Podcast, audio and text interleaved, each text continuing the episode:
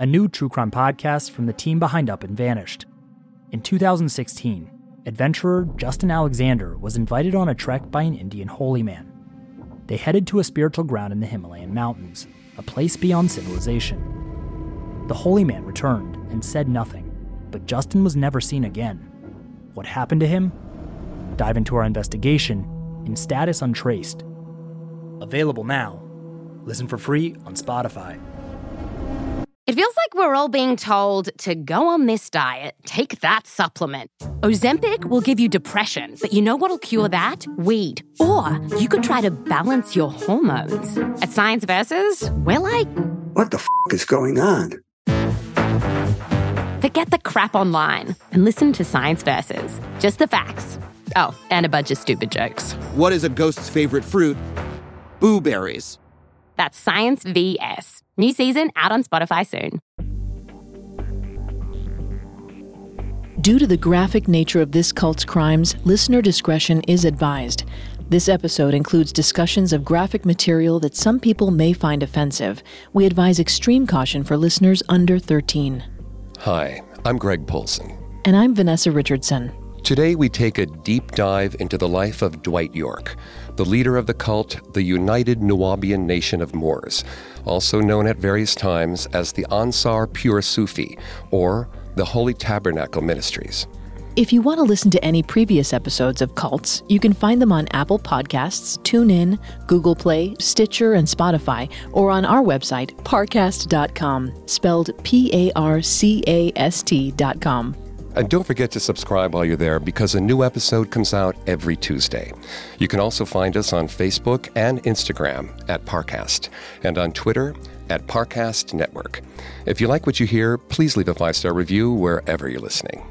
In part one of our two part episode, we'll focus solely on Dwight York, his early life and influences, and how York went from a New York street kid to the cult leader who received a 135 year prison sentence for multiple offenses, including child molestation.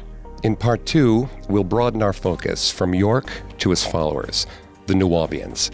We'll learn more about their daily life in the cult, their created pseudo language Nubic, and followers' belief that they are both a superior race and the descendants of aliens waiting to be beamed up to another planet. We'll learn why York's followers believed in him so strongly that they were willing to follow him all the way from Bushwick in bustling Brooklyn to the sleepy town of Eatonton, Georgia. And we're going to try and figure out why many of these followers continue to stand by him even after he's been imprisoned for child molestation thinks it's real. My mind thinks it's real.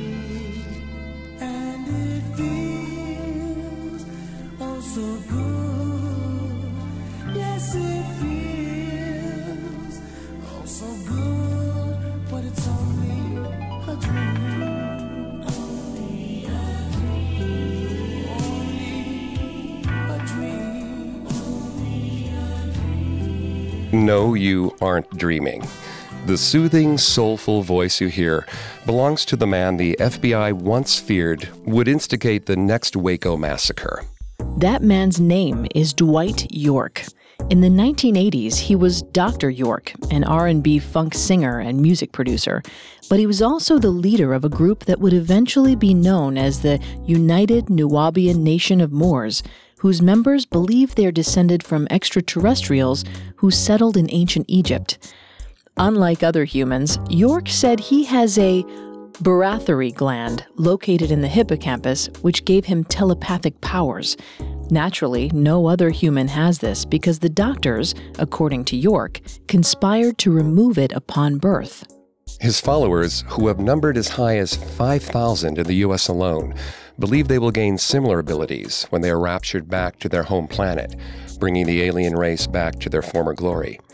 They refer to York as their savior, but he's also gone by several names, including Dr. Malachi Z. York, Rabboni, Master Teacher, the Lamb, and Chief Black Eagle. But who was the man behind this list of titles? Dwight York was born on June 26, 1945, in Boston, Massachusetts, to Miriam C. Williams and David York Sr. He was the third of five siblings. However, York claimed in his 1989 scroll, The Ansar Cult Rebuttal to the Slanderers, that his real father was Al Hadi Abdur Rahman Al Mahdi, a descendant of Sudanese royalty, whom his mother had met on a trip to Egypt in 1944. He claimed he was the product of their affair. But other than York's own word and Nuwaubian legend, there's no outside evidence of this. Part of the reason for this obscured origin is York's own shame in his biological father, David Sr. His father was rumored to have been a pimp and a gangster, in and out of prison. His family wasn't that religious, and York was embarrassed that his upbringing didn't match the image he created. David Sr. was York's first glimpse of a man in power. It's possible his father's behavior normalized abusing women, making York's fall into crime inevitable. Vanessa's going to take over the psychology here and throughout the episode. It's important to note that Vanessa is not a licensed psychologist or psychiatrist, but she's done a lot of research for the show. Street gangs may have appealed to young York because of the way they make initiates feel important and provide a sense of community. Well, that makes sense. Yet, despite the lure of street gangs, York seemingly attempted to live a normal, crime free life. He got a job at a local antique store and married the store owner's daughter, Dorothy Mae Johnson, when he was 18. She was his first and only legal wife. They went on to have six children over the years. But marital bliss didn't last for long. He soon found himself in trouble in June 1964 when he was arrested for the statutory rape of a 13 year old girl. FBI investigators later saw this as a sign of York's predilection for preying on children. But back in 1964, the legal ramifications for raping children weren't what they are now. York received only probation and a suspended sentence, a second chance. A second chance he squandered. Indeed. A few months later, in October, he violated his probation with a gun charge. Now, Vanessa, why do you think he gambled with his freedom? Well, as we've seen with past cult leaders, many of them have narcissistic personalities. They believe that they don't answer to any higher authority because they are that authority. I'd hazard a guess that York saw the 1964 slap on the wrist as the natural sign of his invincibility, infallibility, even. But in 1965, his luck ran out. He received a three year prison sentence. In prison, he found a calling, a brotherhood of sorts. He, like many other people locked away, used his prison sentences to seek religious guidance. York followed in the footsteps of Malcolm X, who joined the Nation of Islam, or NOI, during his time in prison. Whether it's in Providence or Mississippi, there is not a black man or woman in America who has intelligence, who hasn't gone somewhere and around whites and felt like he was a social leper. The NOI helped inmates like York feel less alone and gave them a sense of purpose. But the Nation of Islam also held controversial views about race.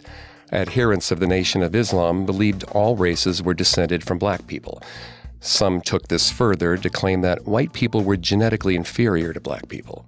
Now, while there's some evidence of Europe's negative influence in the form of chattel slavery, colonialism, and imperialism, the Nation of Islam took black supremacy to the edge of fantasy. You're talking about Dr. Jacob? Oh, yes, the good old doctor. The man NOI adherents believed created white people in a lab thousands of years ago to represent evil in contrast to the righteous black race. But then they escaped and took over the world. It sounds insane, but you have to understand the psychology of the inmate. When you're in prison, you're isolated. Your loved ones don't visit or mail letters, and even if you're someone like York, whose marriage remained intact during his prison stay, maybe you feel isolated from yourself. Captivity makes people feel inhuman. And I'm sure losing control of your day to day schedule, having people tell you when to eat and go to sleep, is another factor in depriving prisoners of their sense of autonomy. So, if I'm York, being reminded that I'm not alone in the world and I have control over my destiny, I listen. Even if the message potentially includes anti Semitism and demonizing white people. Do you think Dwight York's conversion came from this need for racial self esteem and improvement?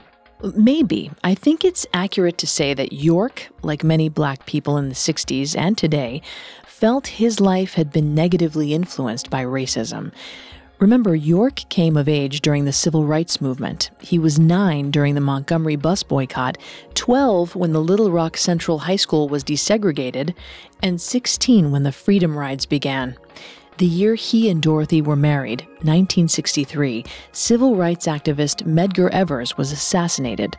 So the NOI's teachings may have made a lot of sense to York given the climate, and they likely appealed to York's desire to have control over his life.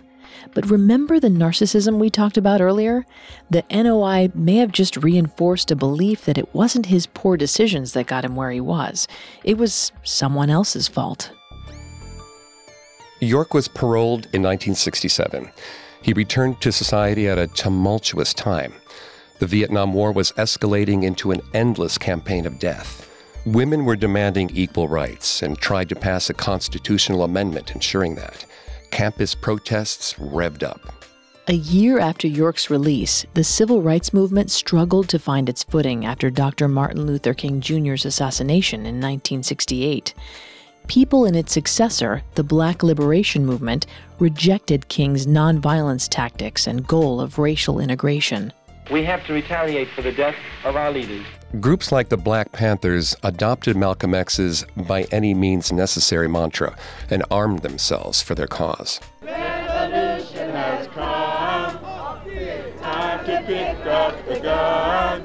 You will not be able to stay home, brother, because the revolution will not be televised. Dwight York saw an opportunity in this uprising. Although he found his spiritual home at the more mainstream Sunni Islamic Mission of America in New York City, York was still involved with the NOI. With a prison record, York had trouble finding a permanent job. He made money selling incense, oils, and publications for the NOI. Seeing how much the NOI profited inspired York to sell his own pamphlets, which he called scrolls they were mostly regurgitated ideologies from the NOI and other groups. The scrolls, popular amongst people who wanted some light reading for the subway ride, could be cheaply made and were about the size of a paperback book. Plus, paperbacks, which became popular during World War II because soldiers could tuck them into uniform pockets, were still used by men sent to Vietnam. This was a target demographic for York because there were many black men who returned from Vietnam jaded by war to neighborhoods that lacked resources and had rampant discrimination in housing and jobs. They needed something and someone to believe in. Despite the fact his scrolls parroted the NOI, York built up a following with his scrolls. In 1968, he named the group Ansar Pure Sufi, which combined the Sufi Islam belief that people can reach Allah's divine presence while on earth with the NOI's teachings of black self worth and economic self sufficiency. He and his Dorothy shared their apartment with his followers. The next year, in 1969, York changed the name to the Nubian Islamic Hebrews. His followers called him Imam Isa. Then, in the summer of 1973, York took a trip to Sudan and returned to Brooklyn with a new plan. He changed the name of his group to Ansaru Allah Community, a combination of Judaism, Nation of Islam teachings, the Sudanese Mahdi movement, and the NOI splinter group, the Nation of Gods and Earths, which is commonly called the Five Percenters. We're already familiar with the first two, but let's dig into the others. Remember York's story of his mother's affair with Sudanese royalty? That was just a means for York to proclaim himself the grandson of Muhammad Ahmad, the 19th century Sudanese revolutionary who led an uprising against colonial British Egyptian rule. Muhammad Ahmad was also a religious leader who proclaimed himself the Al Mahdi, the rightly guided one, according to the Encyclopedia of Islam. His title referred to the Islamic Hadith predicting a savior, the Mahdi, who would rid the world of evil. Although the belief in the Mahdi crosses both Shia and Sunni Muslims, they do not believe that the Mahdi has arrived, and therefore Muhammad Ahmad could not possibly be the savior. In most Muslim countries, Mahdi Islam is considered a cult and outlawed. Its practitioners are persecuted. The five percenters are also obscure. founded by Clarence 13X, a former student of Malcolm X's, who was excommunicated from the NOI shortly after Malcolm's assassination. They believe most of the world, 95% to be exact, is asleep, meaning those people are not aware of the corruption and suffering going on. The remaining 5% are woke. The Mahdi and Five Percenter influences reinforced York's authority as a rightful leader, the one to awake black people from their great sleep. He planted himself firmly on the side of outsiders, convincing his growing band of followers that he was the only one who truly cared about them. Remember, this was a time where society is being uprooted. When the civil rights movement collapsed, it created a power vacuum. People were looking for answers, whether it was from the Panthers or someone like Dwight York. It's interesting you use the term power vacuum, Greg. The Five Percenters split from Nation of Islam, which branched off from the Moorish Science Temple in the 1930s. York latched on to the stragglers left behind with each group's fragmentation, presenting himself as the answer to their problems. But instead, this was just another way for him to manipulate people who were lost in the world and in themselves. York sought out weaknesses, and it's no wonder he'd later choose Bushwick, a neighborhood in Brooklyn, as the Ansaru Allah community's home. The neighborhood wasn't just lost, it was going up in flames. We'll return to our story in just a moment from the Parcast Network. And now, let's continue our story. When Dwight York bought his mosque, the working class Brooklyn neighborhood of Bushwick was in a period of turmoil. The neighborhood was riddled with crime, with 4,500 robberies and burglaries in 1971 alone. Property values dropped, and landlords who couldn't sell properties resorted to arson to collect insurance. In 1972, up to 500 buildings were uninhabited, making it easy for someone with cash to get cheap real estate. Someone like Dwight York, who bought a building for the Ansaru Allah community's mosque in 1973.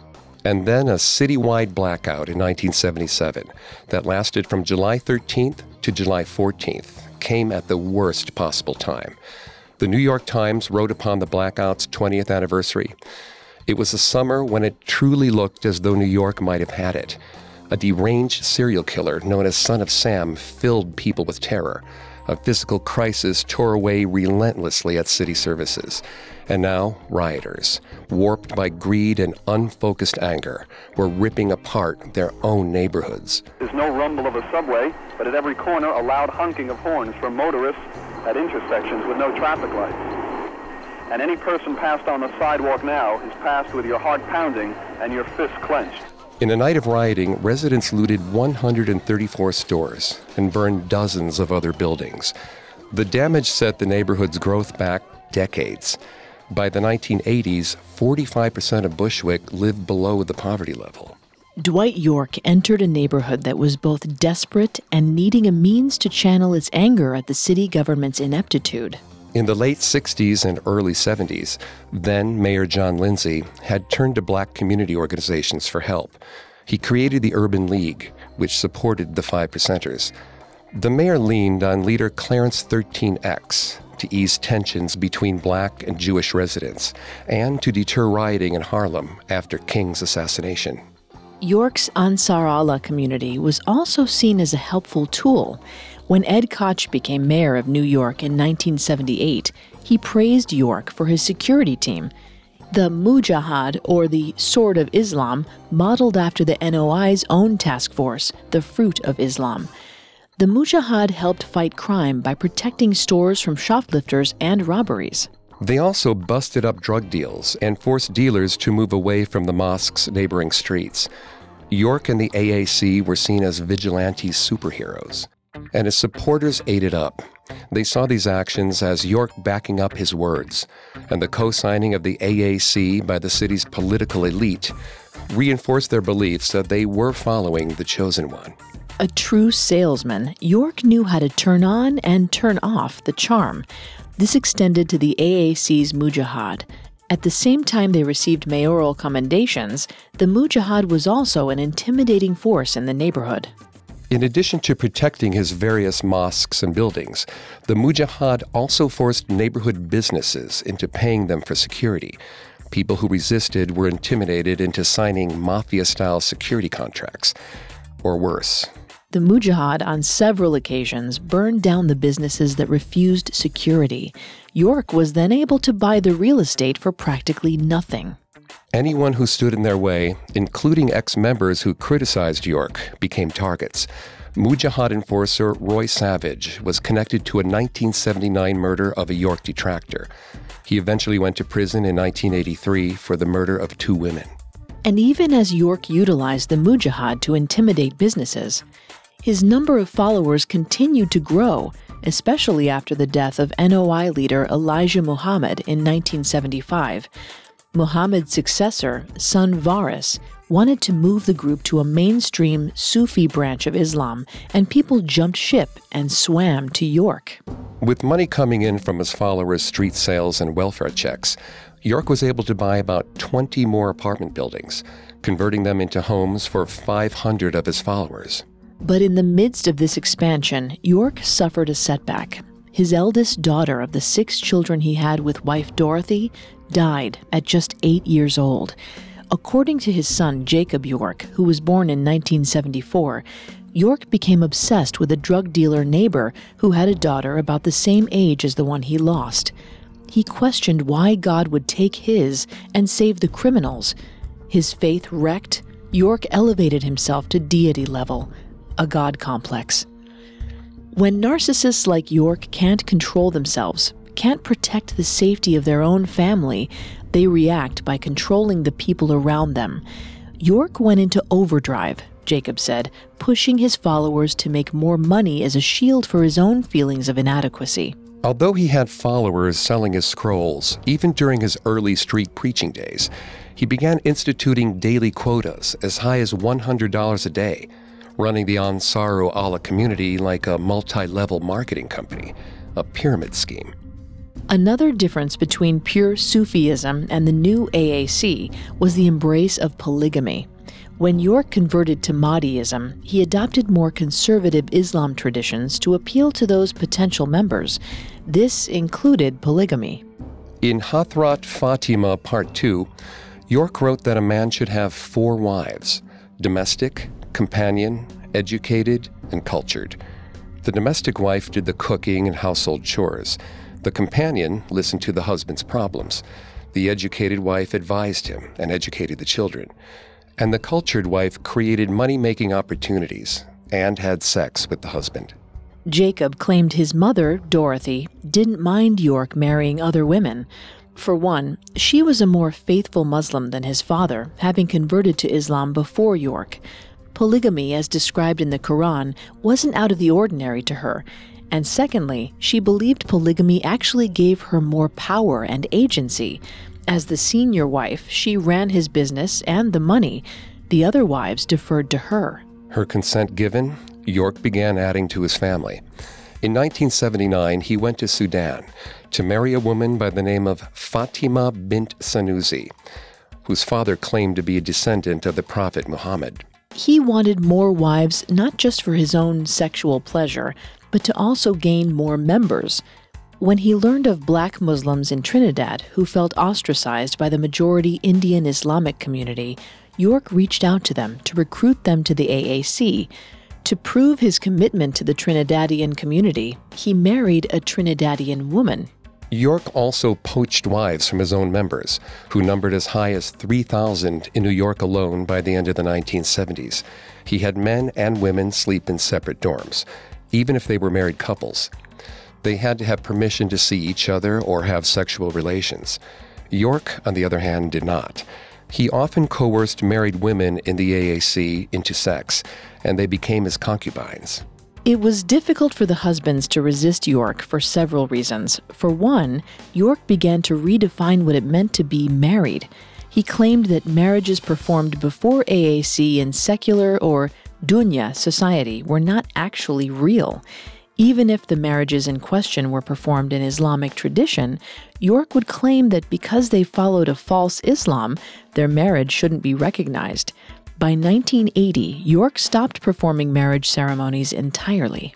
Another reason was upon entering the AAC, members had to turn over their worldly possessions and cut off all outsiders, whom York called Kafirs.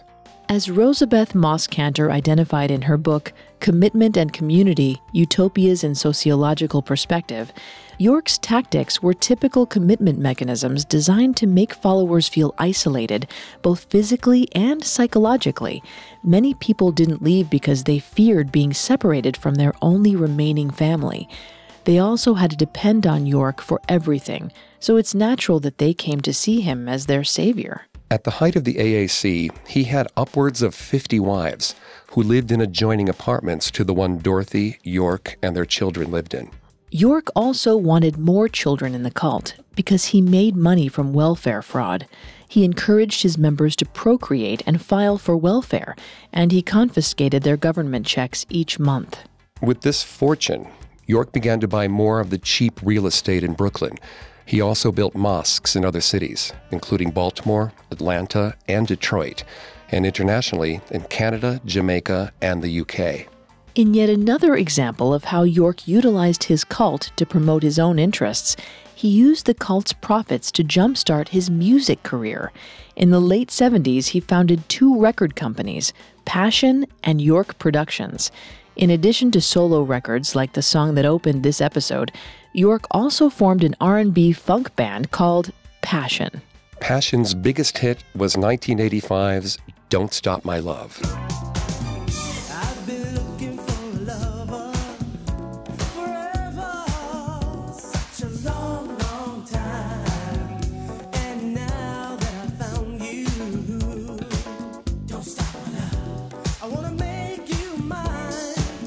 Despite the name, York claimed to his followers that he wasn't actually passionate about music.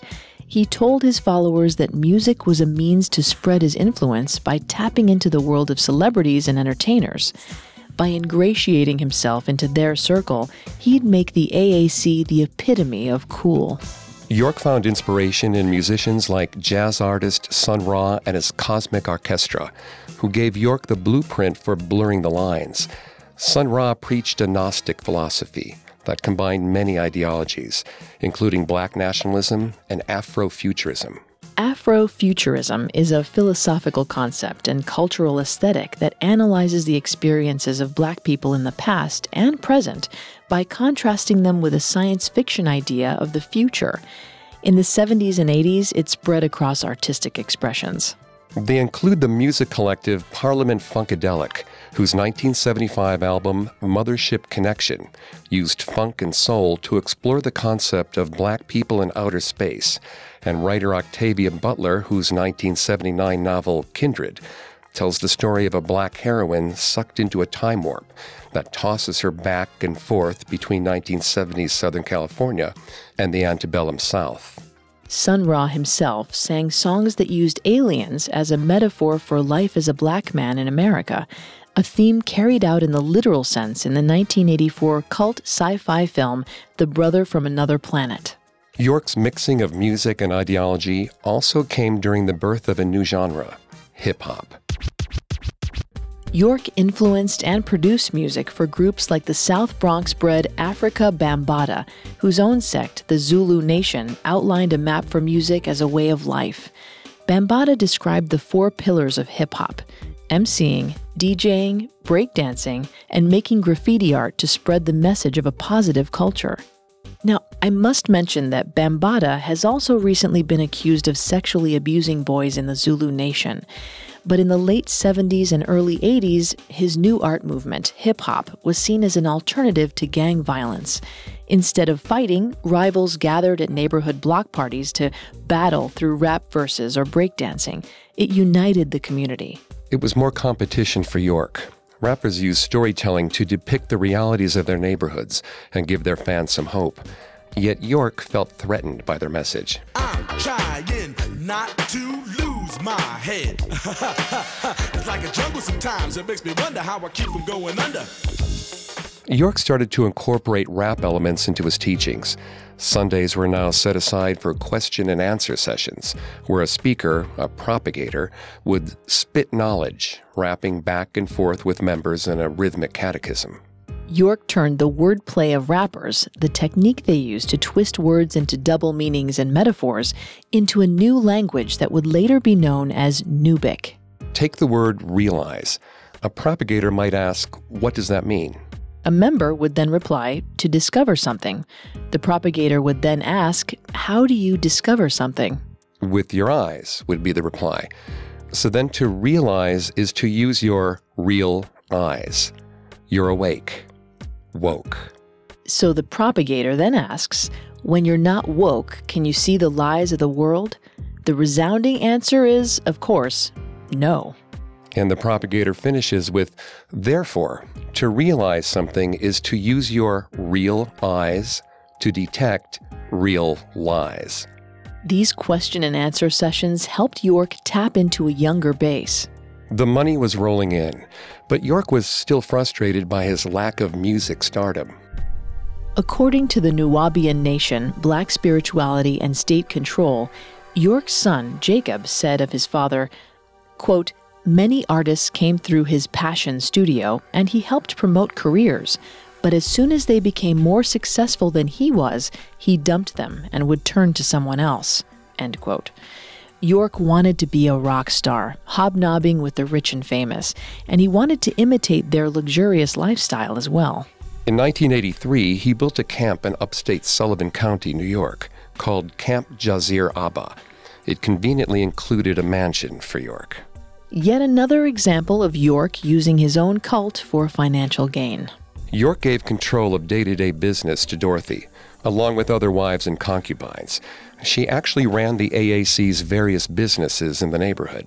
Dorothy created a secret college fund for AAC children. It wasn't enough for her to keep the mosque's Brooklyn neighborhood drug free and the kids off the street. She wanted to give them opportunities she and York didn't have and tried to hide the children's college fund from York. Unfortunately, one of York's younger wives, wanting to curry favor, revealed Dorothy's secret. And when he found out about the fund, he took back control of the business operations from Dorothy, using the college fund for real estate. He took the money from the fund to renovate Camp Jazir. It was yet another example of York's selfishness and greed. And for Dorothy, it was the last straw. Enraged with his decision to take money meant for the children, Dorothy left the cult in 1990, taking Jacob, who was 16, and his younger siblings with her. Jacob was saddened by the departure. The York he knew at that time was a loving father who spoiled his children, taking them to the zoo, museums, and on expensive trips overseas. Also in the early 90s, the FBI began to take note of York and his Mujahid enforcement squad. An FBI report noted links between York's Mujahid and narcotics rackets and illegal gun sales. The FBI documented numerous acquisitions of AK 47s and other automated weapons by cult members, and they decided to take a closer look at York's businesses. Feeling the heat, York left his Brooklyn mosque in 1992 for Camp Jazir Abba in upstate New York. But Camp Jazir Abba had turned into a money pit. The property was in disrepair, and it still wasn't far enough to escape FBI pressure. He decided to go down south for a bit of southern hospitality. York didn't realize he'd meet his match in a sleepy rural Georgian town. Our story will continue in a moment, right after the break. And now, back to cults. Eatonton, Georgia is a town in Putnam County with a population barely of 7,000, a number that hasn't changed since Dwight York bought the 475 acres of farmland to be his own American Mecca. York proclaimed the new land he bought constituted a Native American reservation and changed the group's name to the Yamasee Native American Moors of the Creek Nation. York also changed his ancestry to fit his new story. Not only was he a descendant of a Sudanese legend, he was now also a Native American descendant of Pocahontas. The 150 people who followed him south started calling him Chief Black Eagle. But in 1996, when he was denied a permit to build an Indian casino because there was no evidence he had native ancestry, York switched gears. He changed his ancestry yet again. He claimed that although he was a true son of Sudan, he was also a Yanin, an alien from a scientifically superior civilization. To explain the leap in origin, York said the black people who made up the ancient Nubian kingdom in Sudan, Sumer, and Egypt originally came to Earth from outer space, planet Risk to be exact. It is reported that at 8:50 p.m. a huge flaming object believed to be a meteorite, fell on a farm in the neighborhood of Grover's Mill, New Jersey, 22 miles from Trenton. According to York Scroll, man from planet Risk, a black astronaut came to Earth from Risk in the galaxy Ilion to colonize the planet. He predicted that on May 5, 2000, eight years after arriving in Georgia, a select 144,000 chosen people would be beamed back to Ilion to escape the apocalypse. It's doubtful York actually believed this. Once again, he was trying to pull in as many people as possible, especially because he lost members during the move down south. Some became disillusioned with his tactics or were confused by the new Native American background that York invented for himself and the group. York needed to increase membership. In the early 90s, with other UFO cults like Heaven's Gate, a new UFO origin story for the cult must have seemed appealing. Well, that makes sense, because York needed to compete, and Risk and the Galaxy Ilion were just new marketing ploys. And let's not forget York's music idol, Sun Ra. Sun Ra also sang of a mothership coming to take black people away to freedom. This was York incorporating Afrofuturism, a concept that had spread in popularity as people looked toward the new millennium, unsure about life post Y2K. To match his new Egyptian alien identity, York constructed two 40 foot pyramids on the new land in Eatonton, Georgia. They were set around an obelisk, a 10 foot ziggurat, and statues of Egyptian gods and goddesses. All of the structures were decorated with hieroglyphics and other obscure scribblings. The pyramids were made from divot, a plastic stucco, for a sandstone effect. For this production design, York hired a design firm that specialized in Mardi Gras floats. It has a statue of a sphinx. It has sculptures of American Indians posing, and some of the American Indians look like Malachi York himself, as if they were based on him, because they regard him as their master teacher, their savior. A centerpiece of the compound was York's mansion. However, his followers lived in trailers. As is typical for a cult leader, York continued to maintain a better lifestyle than the followers who supported him. York called the land Tama-Re, or Egypt of the West. This group's new name? The United Nuwaubian Nation of Moors. Although the pseudo Egyptian look was a hit with the Nuwaubian followers, York struck a nerve with his new neighbors. At first, the native Eatontons found the pyramids humorous and visited the compound to check it out. They were soon met with hostility, but that was the least of the worries for Putnam County Sheriff Howard Sills. Tama-Re wasn't just a religious site, it was also a theme park with a nightclub called Ramses. At its height, Ramses drew in 1,000 to 1,500 people per weekend night, with a $25 cover charge. For many people in the rural area who couldn't drive to Atlanta to party, Ramses was as good as it got. Unfortunately, their fun came at a risk zoning laws permitted Tama-Re's grounds to be used only for agricultural or residential purposes. After hearing rumors of the club's existence in the spring of 1997, Sheriff Sills drove out to the compound to inspect it. He found a storage building that had been converted into a club.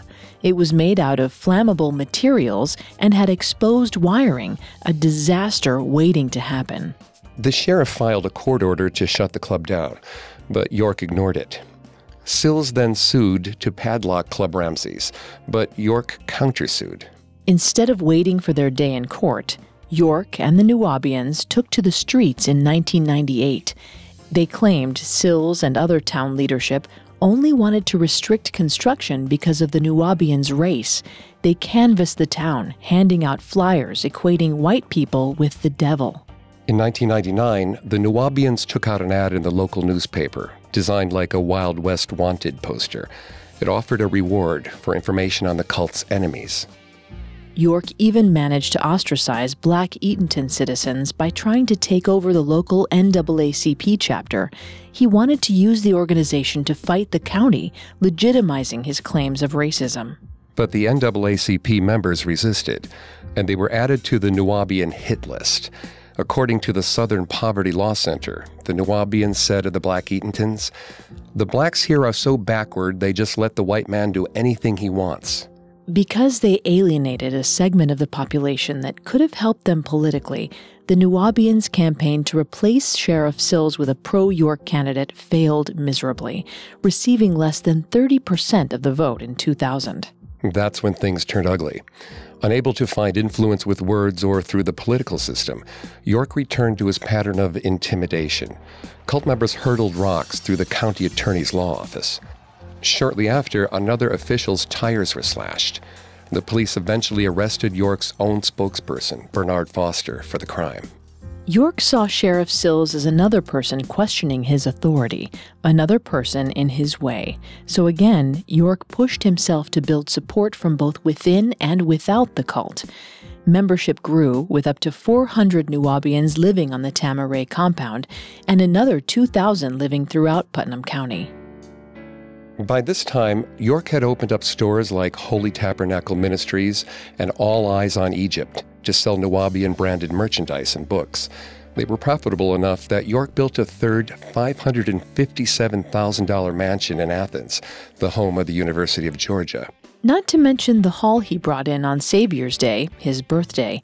Each year, thousands of Nuwaubians traveled to Eatonton for their pilgrimage visitors had to pay a fee of $25 to enter Tama-Re, the cost of their Nuwaubian passport. If they wanted to buy gifts or souvenirs, they had to use Nuwaubian money. One US dollar was worth approximately 10% more than the Tama-Re bills. York pocketed the exchange rate. One such Savior's Day in 1998 brought in half a million dollars, the cost of one of York's mansions. The Nuwaubians' actions also brought state and national attention.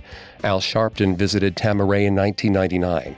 In a speech, he said, the civil rights community will not sit by and allow the Nuwaubians to be targeted because people disagree with what they preach. The sheriff must deal with the letter of the law. The same year Sharpton came to town, white supremacist Everett Leon Stout paid a visit.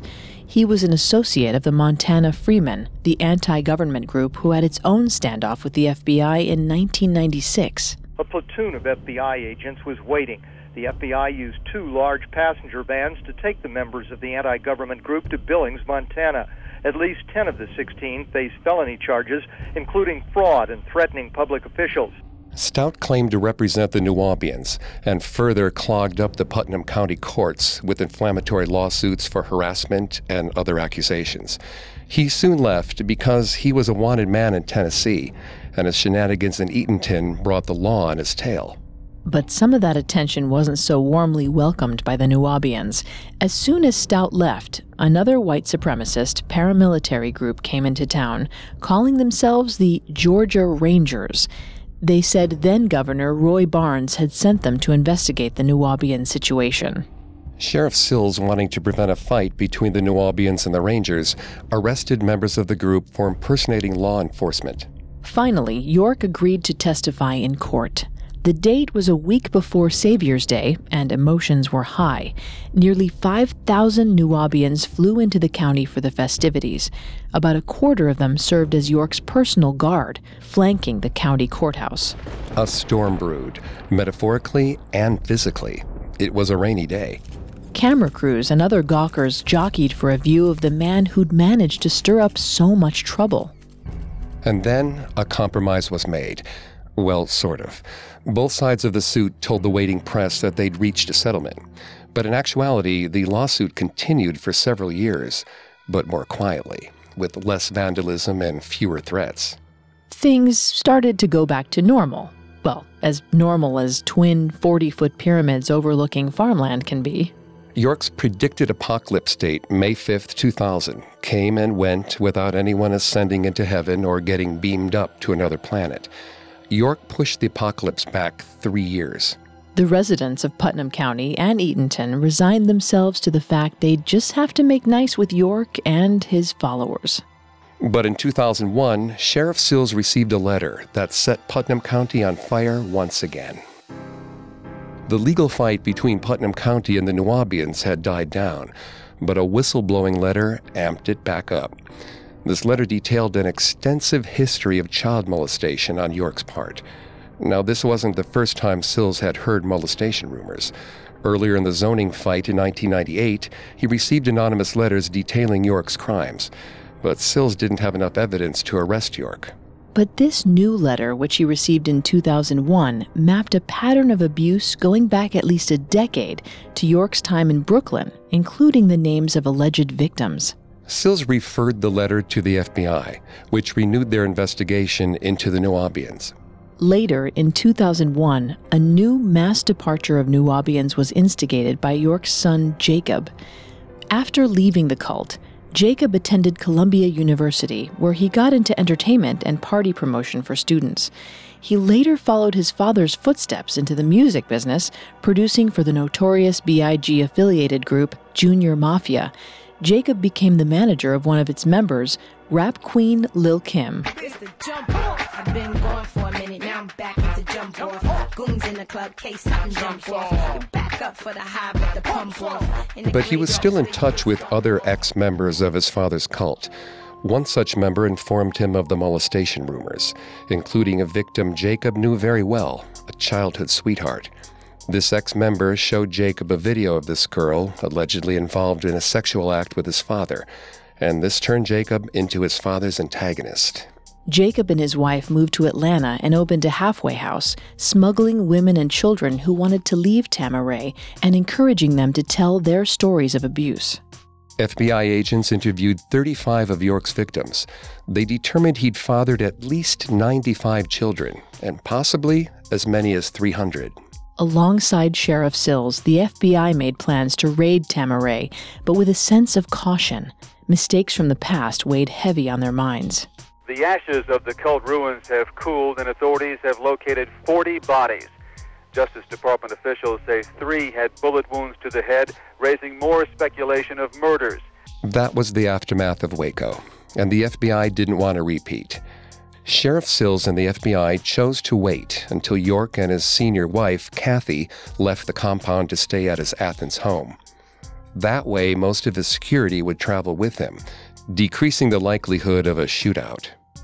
On May 7, 2002, 300 law enforcement members ascended on Tama-Re after York and Kathy were seen driving away. Federal agents arrested them and surprised the maybe 80 members still on the compound. Within two weeks, York was indicted on 120 counts that included 74 counts of child molestation. The more evidence came in, the higher those charges grew. Although few of his alleged victims recanted, there was overwhelming testimony against him. For example, one woman testified she was sent to York's Camp Jazir to be molested when she was just six years old. The camp, she said, was just a space for children to be abused out of sight. Another woman claimed cult members groomed children for the molestation, showing them pornography and participating in the abuse. In 2003, York pled guilty in exchange for a 14 year prison term and probation. You understand you're charged with 40 counts of aggravated child molestation, that you could receive, receive a maximum sentence of 30 years in confinement for each count, that you're charged with 34 counts of child molestation, that you could receive a maximum sentence of 20 years in confinement for each count. Telling you the most and the least. You understand that? I accept your plea. But the presiding U.S. District Court judge later rejected the plea deal, saying it was too lenient. York's case eventually went to trial in federal court in 2004, and he was found guilty on four counts of racketeering and six child molestation charges. He received a 135 year sentence. The government evicted the Nuwaubians from Tama-Re and took over the property. And although York and his followers have attempted numerous appeals, none have been successful. According to the Federal Bureau of Prisons, he is currently called inmate 17911 054 at Florence Supermax facility in Colorado, the Alcatraz of the Rockies. He's not scheduled to be released for over 100 years, but his followers still have hope that he'll return to them. The only question I can ask is why? Join us next week as we uncover the reasons why many of York's followers continue to believe in him.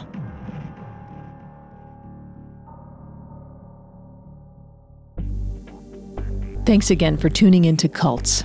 If you want to listen to any previous episodes of Cults, you can find them on Apple Podcasts, Google Play, Stitcher, and Spotify, or on our website, parcast.com, spelled P A R C A S T.com. If you like what you hear, please leave a five star review or tell us what you think on social media. We're on Facebook and Instagram as at Parcast and Twitter at Parcast Network. It seems simple, but it really helps our show. Join us next Tuesday as we continue delving into the Nuwaubian nation as we focus on the psychological means behind their madness. Cults was created by Max Cutler and is a production of Cutler Media and is part of the Parcast network. It is produced by Max and Ron Cutler, sound design by Ron Shapiro, with production assistance by Joel Stein and Carrie Murphy. Additional production assistance by Maggie Admire, Carly Madden, and Jeanette Manning. Cults is written by Morgan Collins and stars Greg Polcyn and Vanessa Richardson.